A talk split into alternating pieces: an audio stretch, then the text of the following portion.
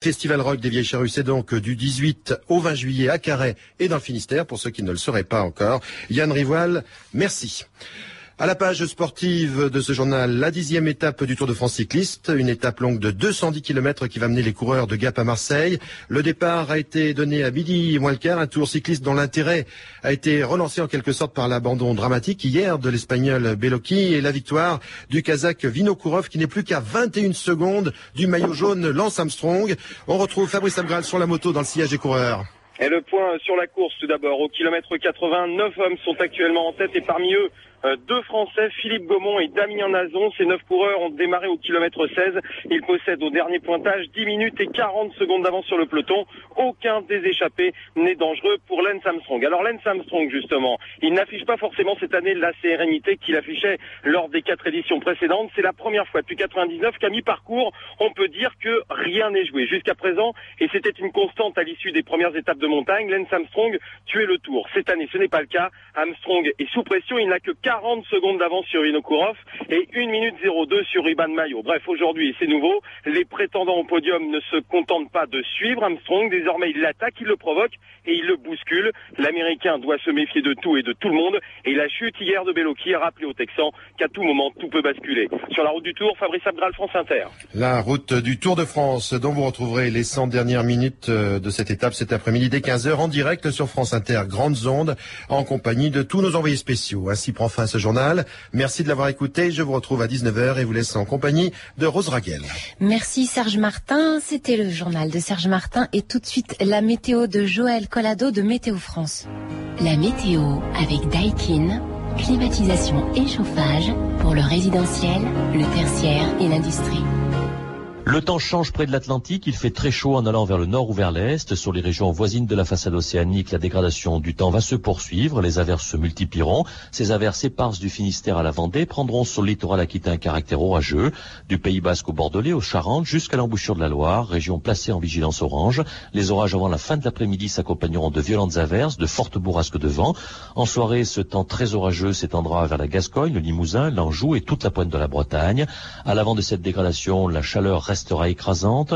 Des Flandres à l'île de France au, nord-est, en Rhône-Alpes, l'après-midi sera caniculaire. Les températures dépasseront les 30 degrés. Il fera 35 degrés cet après-midi à Paris. Le tonnerre grondera ce soir sur le relief. Sur les régions voisines de la Méditerranée, le vent de sud ou de sud-est atténuera un peu les ardeurs du soleil.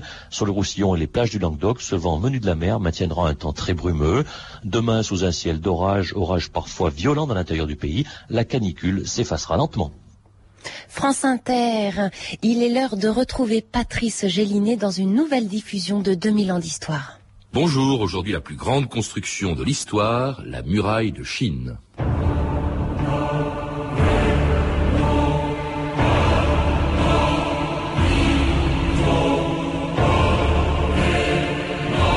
Nul n'est un homme tant qu'il n'est pas monté sur la grande muraille. Mao Tse-tung.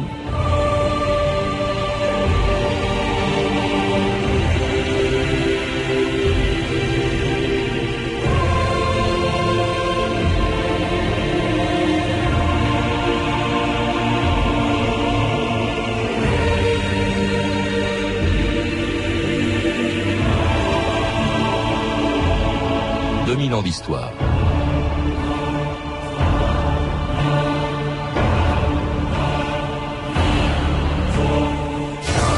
Depuis les côtes de la mer Jaune jusqu'à la porte de Jade au bord du désert de Gobi, la grande muraille de Chine est si longue qu'elle est, dit-on, la seule construction humaine que l'on pourrait voir à l'œil nu depuis la Lune.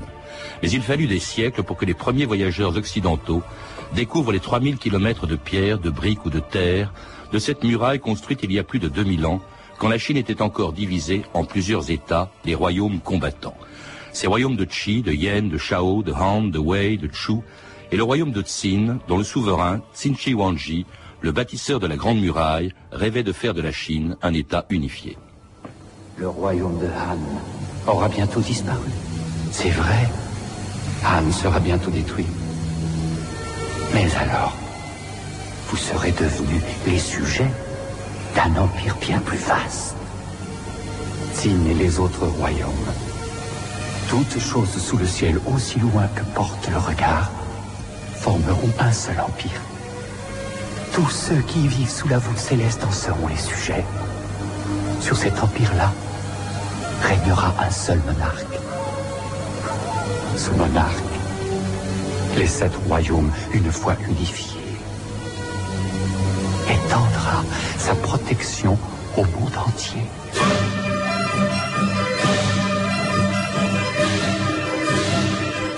Michel Jean, bonjour. Bonjour. Alors, vous avez écrit le texte d'un très beau livre qui vient d'être publié aux éditions de l'Imprimerie nationale, La Grande Muraille de Chine. Alors c'est une construction bien sûr qui nous fascine, non seulement euh, en raison de sa euh, taille, de sa longueur, mais aussi à cause de son de son âge. Euh, elle a plus de 2000 ans. Vous vous dites qu'au fond, elle, elle, est, elle date en fait exactement de la création, de l'apparition, de la naissance de la Chine.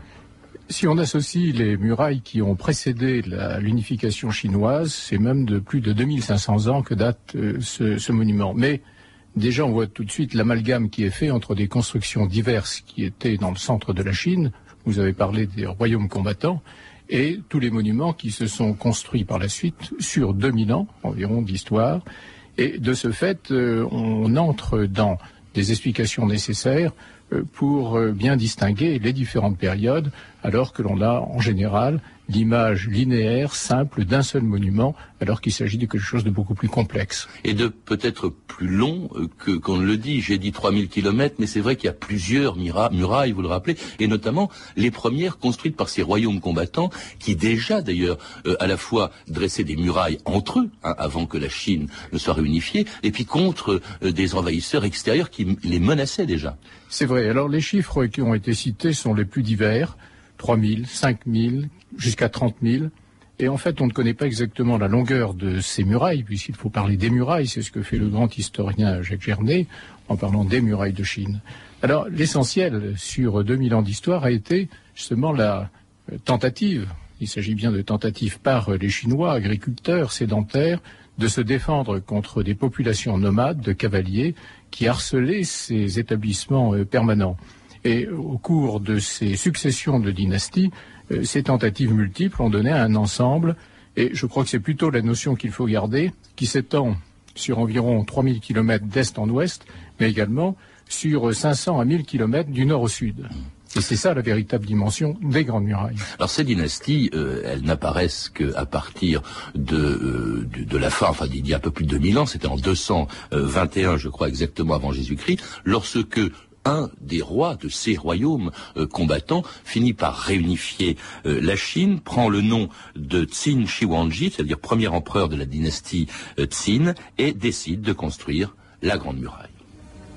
Plaise à Sa Majesté cette carte d'un empire unifié. Le peuple connaîtra la paix et la prospérité. Des routes rejoindront les frontières. Au loin s'étendra une grande muraille protégera nos sujets et nos villages des chevaux des barbares. Je ferai ériger une stèle de pierre sur le montagne et une autre sur le rivage de la mer pour commémorer l'unification du monde.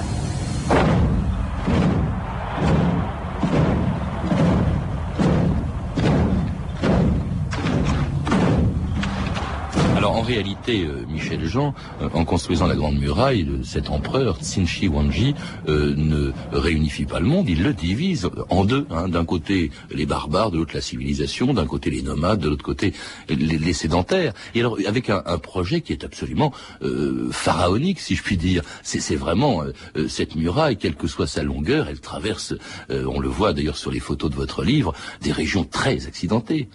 Alors, le premier souci de l'empereur, c'est de séparer le monde civilisé, le sien bien sûr, sur lequel il règne, de celui des barbares, qui se trouve au nord en l'occurrence, et d'affirmer ainsi la différence entre deux mondes. Euh, le, premier empereur, en fait, euh, unifie un certain nombre de murs qui existaient déjà, qui avaient été édifiés sur les limites nord de la Chine actuelle par plusieurs royaumes combattants, et sur euh, environ euh, 5000 kilomètres, euh, il euh, réunit de la côte est du Porail jusqu'aux portes du désert un ensemble en rajoutant aussi quelques défenses naturelles, des montagnes, des fleuves, et ceci va constituer la première notion de la Grande Muraille, la première muraille, la Grande Muraille du premier empereur. Alors celle qu'on ne voit plus beaucoup aujourd'hui, parce que d'abord elle a été construite avec des matériaux très différents, évidemment, en fonction des régions qu'elle traversait. C'était tantôt de la terre, tantôt de la pierre. C'est essentiellement des constructions, certes solides puisqu'il en reste euh, encore, mais qui étaient vulnérables au temps, au vent, aux intempéries d'une manière générale, et qui se distinguent très nettement de celles que nous connaissons le plus, le plus facilement accessible au nord de Pékin, qui elle est beaucoup plus récente puisqu'elle date des Ming. Mm. En gros, du euh, 15e au XVIIe siècle. Et on y reviendra à, l'ouest, par exemple, près du désert ou à travers les, les limons qui sont près du fleuve jaune. Là, en revanche, c'est de la terre. C'est de la terre avec euh, des assemblages d'herbes sauvages, qui, des, des, terres tassées, euh, qui euh, ont résisté au temps, puisqu'ils faisaient appel à des techniques peut-être primitives ou sommaires, mais en tout cas qui ont été euh, qui, ont, qui ont résisté au siècle.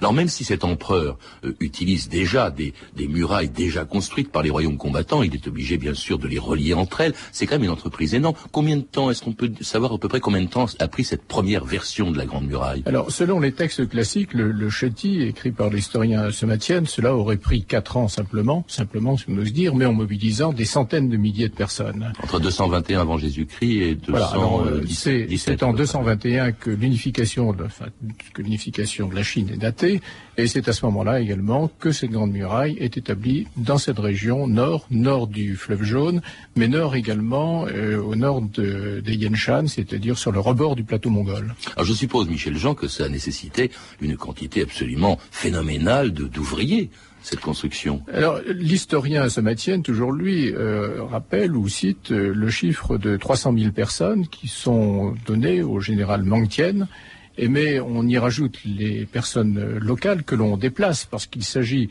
de grands déplacements de population qui vont durer également sous les Han et sous les autres dynasties qui ont construit ces, murailles. Au total, ce monument a demandé des efforts colossaux qui ont été rapportés, rappelés aussi bien par des hommes politiques que par des poètes, pour regretter toute la tyrannie que représentait cet ouvrage. Et qui ont été rappelés par des textes qu'a parcouru pour nous Stéphanie Duncan, la revue de texte. Oui, l'histoire de la Grande Muraille, hein, c'est aussi celle des hommes et des femmes qui l'ont construite de leurs mains. On dit que des milliers de travailleurs y périrent. de cette histoire tragique, il reste des légendes, des légendes transmises par la tradition orale. Une légende raconte par exemple comment l'empereur Tsin força les paysans à abandonner les travaux des champs pour construire cette muraille. Comme il trouvait que les travaux n'allaient pas assez vite à son gré, parce qu'il manquait de personnel, Tsin monta au ciel, où il s'empara de l'arbre à geler la terre. De là-haut, il le secoua tant et tant, et si bien que la contrée fut bientôt recouverte d'une épaisse couche de givre qui anéantit les récoltes qui allaient mûrir. Alors, poursuit la légende, de désespoir et pour ne pas mourir de faim, les paysans durent venir travailler à la grande muraille. Une autre légende raconte assez joliment pourquoi la muraille n'est pas toute droite mais sinueuse. Quand les fondations eurent été établies, une chute de neige suspendit les travaux parce que les briques se ramollirent un dragon qui passait par là, et oui, hein, il y a beaucoup de dragons, il y a un dragon s'endormit machinalement en s'appuyant sur le mur devenu fragile, et ainsi le dragon donna à la muraille sa forme gracieuse. Et si vous voulez savoir pourquoi la grande muraille n'a jamais été terminée, écoutez cette légende originaire du désert de Gobi. L'empereur Tsin venait fréquemment sur le chantier pour surveiller l'avancée des travaux. Un jour, un dragon, encore un dragon qui passait par là. Alors ce dragon se mit à discuter avec les pauvres ouvriers qui étaient là et qui lui confirent que le puissant souverain érigeait cette muraille à l'aide de son fouet magique. Une jeune fille se jeta au pied du monstre en le suppliant de leur venir en aide. Le dragon, alors, se retira chez lui, ordonna à son épouse de descendre sur terre à son tour et de séduire l'empereur comme elle était très belle, hein, la femme du dragon, on ne sait pas si c'était un dragon elle-même, enfin bon, elle y parvint sans peine et au moment le plus favorable, vous devinez lequel, elle décampa avec le fameux fouet magique. Et c'est pour cette raison, conclut la légende, que la grande muraille ne fut jamais terminée. très longtemps après l'empereur Tsin, alors que d'autres pans du mur se construisent, au XIIe siècle, hein, un poète chinois Lu Yu évoquera lui aussi les victimes oubliées de ce chantier interminable. On construit la muraille avec des cris rauques et tristes La lune et la voie lactée paraissent basses auprès d'elle. Mais si on n'enlevait pas les ossements blancs des morts, il viendrait à même hauteur que la Grande Muraille. C'est vrai, Michel Jean, on dit souvent que la, la Grande Muraille, c'était aussi le plus long cimetière du monde. Oui, et tout cela sur euh, plusieurs siècles. Euh, parce que ce pouvoir centralisé était euh, non seulement euh, impitoyable, mais il faisait aussi usage de toutes les populations qui étaient le long de, la muraille telle qu'on l'édifiait. Mais il ne s'agissait pas seulement de cela, c'était aussi des zones de combat assez fréquents, et de ce fait, les victimes, sous une forme ou sous une autre, abondaient.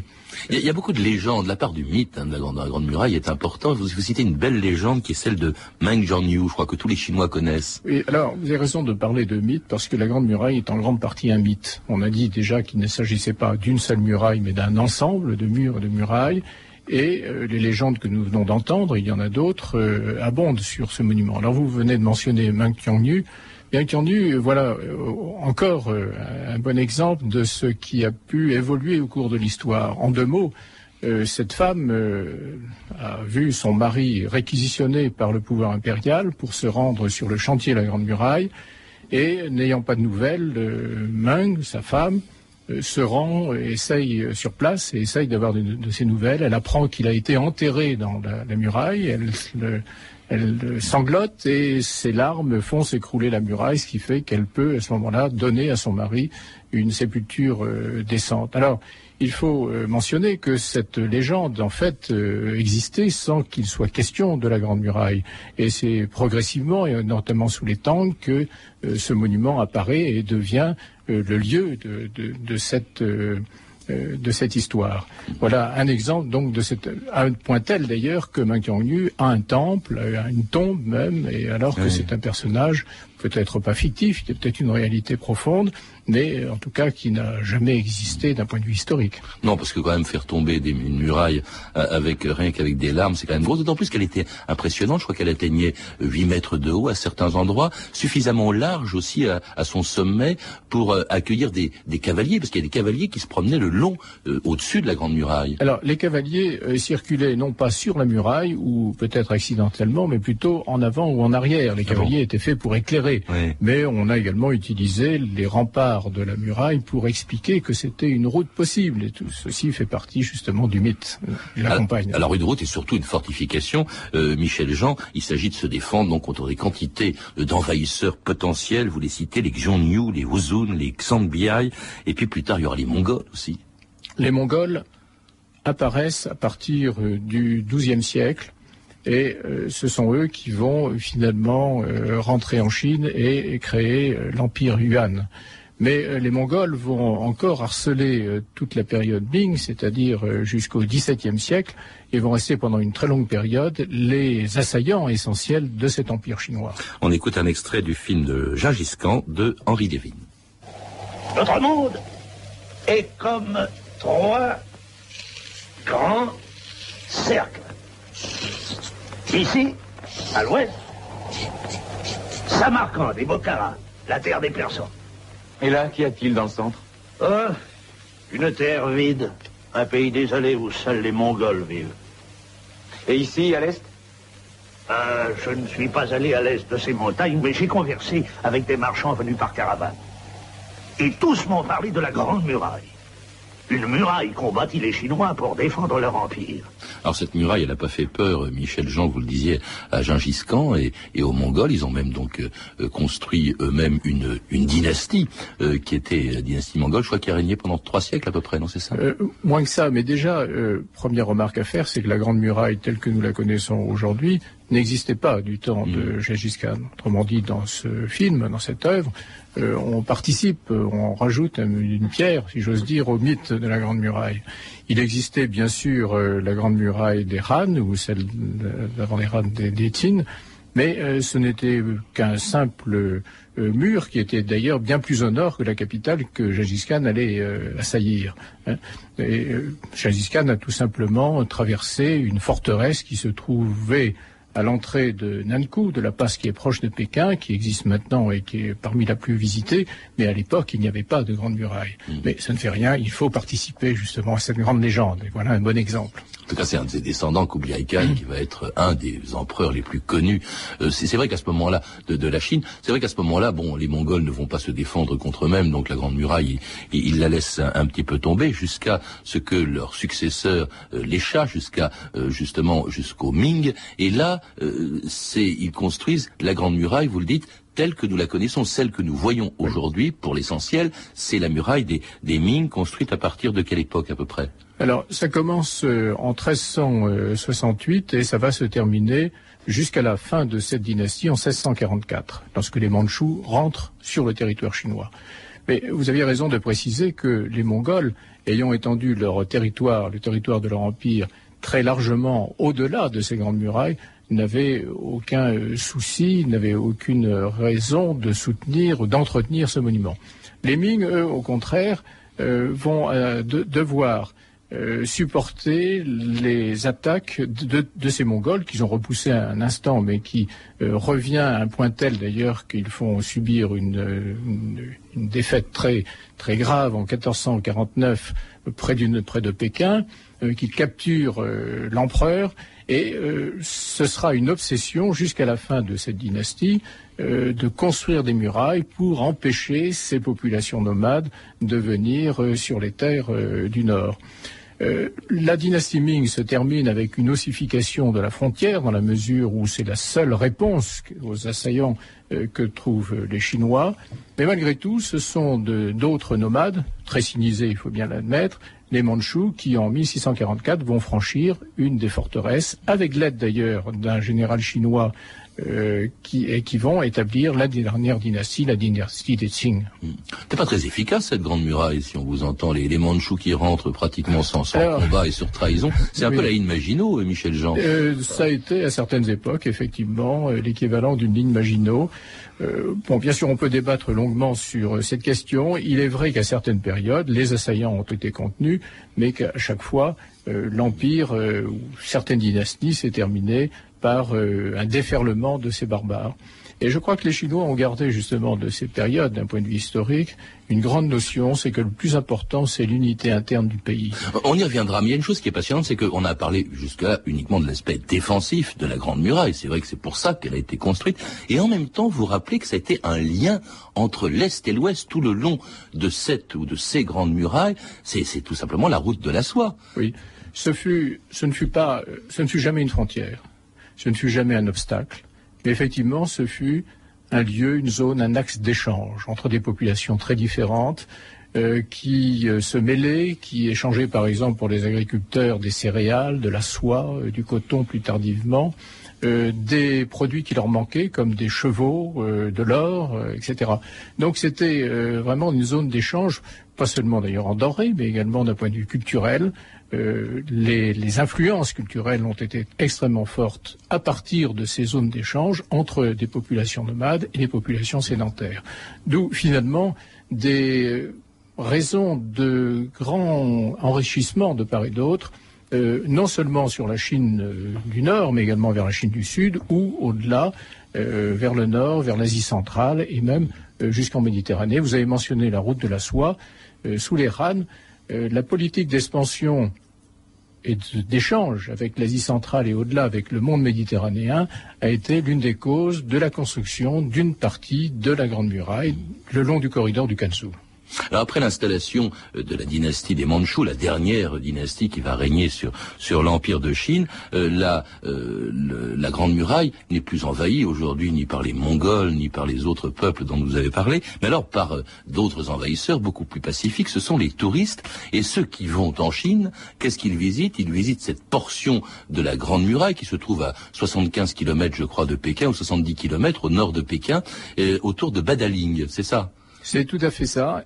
C'est une caricature de la Grande Muraille, c'est un cliché, mais la Grande Muraille, euh, je l'ai dit suffisamment, est quelque chose de plus complexe. Mais euh, c'est aussi depuis quelques années, depuis 1984, euh, le symbole d'une Chine unie, qui, une Chine qui veut utiliser ce monument à des fins de modernité, ce qui peut paraître assez curieux, et mhm. qui est utilisé notamment par les populations qui sont de part et d'autre à des fins économiques. C'est-à-dire qu'il y a une restauration de nombreux villages ou sur la responsabilité de nombreux villages pour faire, pour attirer ces peuples, de, ces populations de, de, touristes et en tirer un profit qui n'est pas négligeable. Mais Michel Jean, on, on les attire à cet endroit-là, donc essentiellement, c'est-à-dire au nord de Pékin, tout près de Pékin. Vous, vous qui l'avez parcouru, je crois, à, plusieurs endroits, qu'est-ce qui reste de l'extrémité euh, occidentale de la Grande Muraille, celle qui est près du désert de Gobi, la porte de Jade, je crois qu'elle a pratiquement disparu. Je crois même que les Chinois avaient renoncé euh, à, la défendre, c'était fini, ils avaient raccourci le front, si on, si on peut dire avec un langage contemporain. Euh, mais vous l'avez vu, cette porte de Jade, qu'est-ce qu'il en reste? C'est de la terre L'extrémité occidentale date des Han. C'est la porte de Jade que vous venez de citer. Cette euh, porte de Jade était en fait une forteresse en terre battue euh, dont il y a encore des vestiges, qui est classé monument à protéger, même si il ne reste que des, des murs assez abîmés. Par contre, 300 km plus à l'est, il y a une forteresse qui est absolument superbe, surtout dans ces régions désertiques, qui est Kayuguan, euh, qui elle date des Ming, qui est de la fin du XIVe siècle, et qui euh, comprend euh, à la fois des remparts, mais également des toits avec une très belle architecture chinoise traditionnelle. Mais ce sont des régions qui sont moins visitées parce que bien sûr bien bien éloignées des zones les plus classiques de. Alors c'est proche de Dunhuang qui est un petit peu plus à l'est, mais euh, ça reste quand même un endroit euh, assez lointain. Et puis chargé de symboles, je crois qu'on dit que les, voyageurs chinois, quand ils passent la Grande Muraille, jettent un caillou sur la Grande Muraille, et si le caillou rebondit, c'est que le voyage sera heureux. En revanche, s'il si, tombe inerte, c'est un, un mauvais présage. Le, symbole pour la Chine, ce que vous dites, ça représente beaucoup pour les Chinois aujourd'hui. Ça peut paraître surprenant, non seulement parce que la Grande Muraille, elle est vieille, mais elle correspond quand même à un empire assez brutal. Je crois que du temps de Mao, d'ailleurs, on n'aimait pas la Grande Muraille, en tout cas à l'époque de la Révolution culturelle. On prenait les briques de la Grande Muraille pour fabriquer des hauts fourneaux. Oui. Même aujourd'hui, pour la plupart des Chinois, la Grande Muraille était symbole de douleur, euh, de tyrannie. Alors vouloir en faire un symbole moderne d'unité, pourquoi pas Ça demande un exercice nouveau qui a été lancé par Deng Xiaoping il y a quelques années.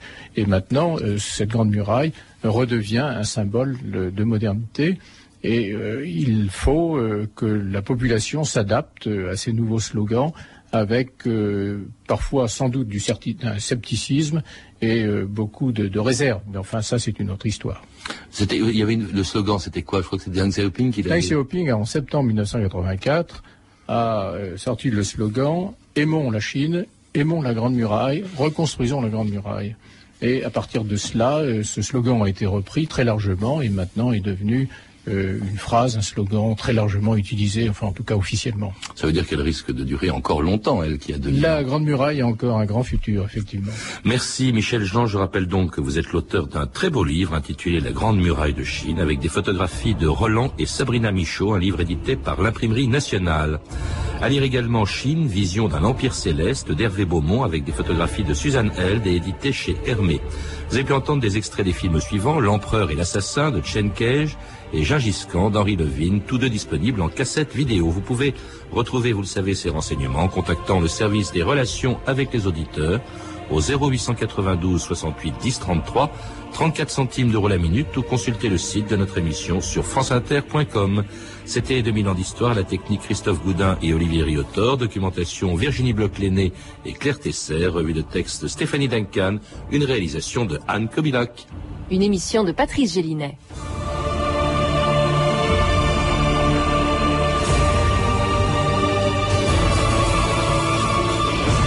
C'était une émission déjà diffusée le 15 janvier 2003.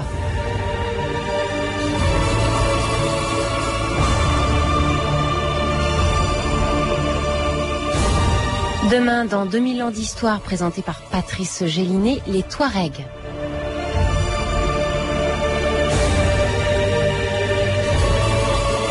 Et après les informations de 14h, retrouvez C'est comme à la radio avec Mathieu Vidard et ses incroyables chroniqueurs. Il a nommé aujourd'hui Sophie Le Stéphane Cosme, Laurent Vallière.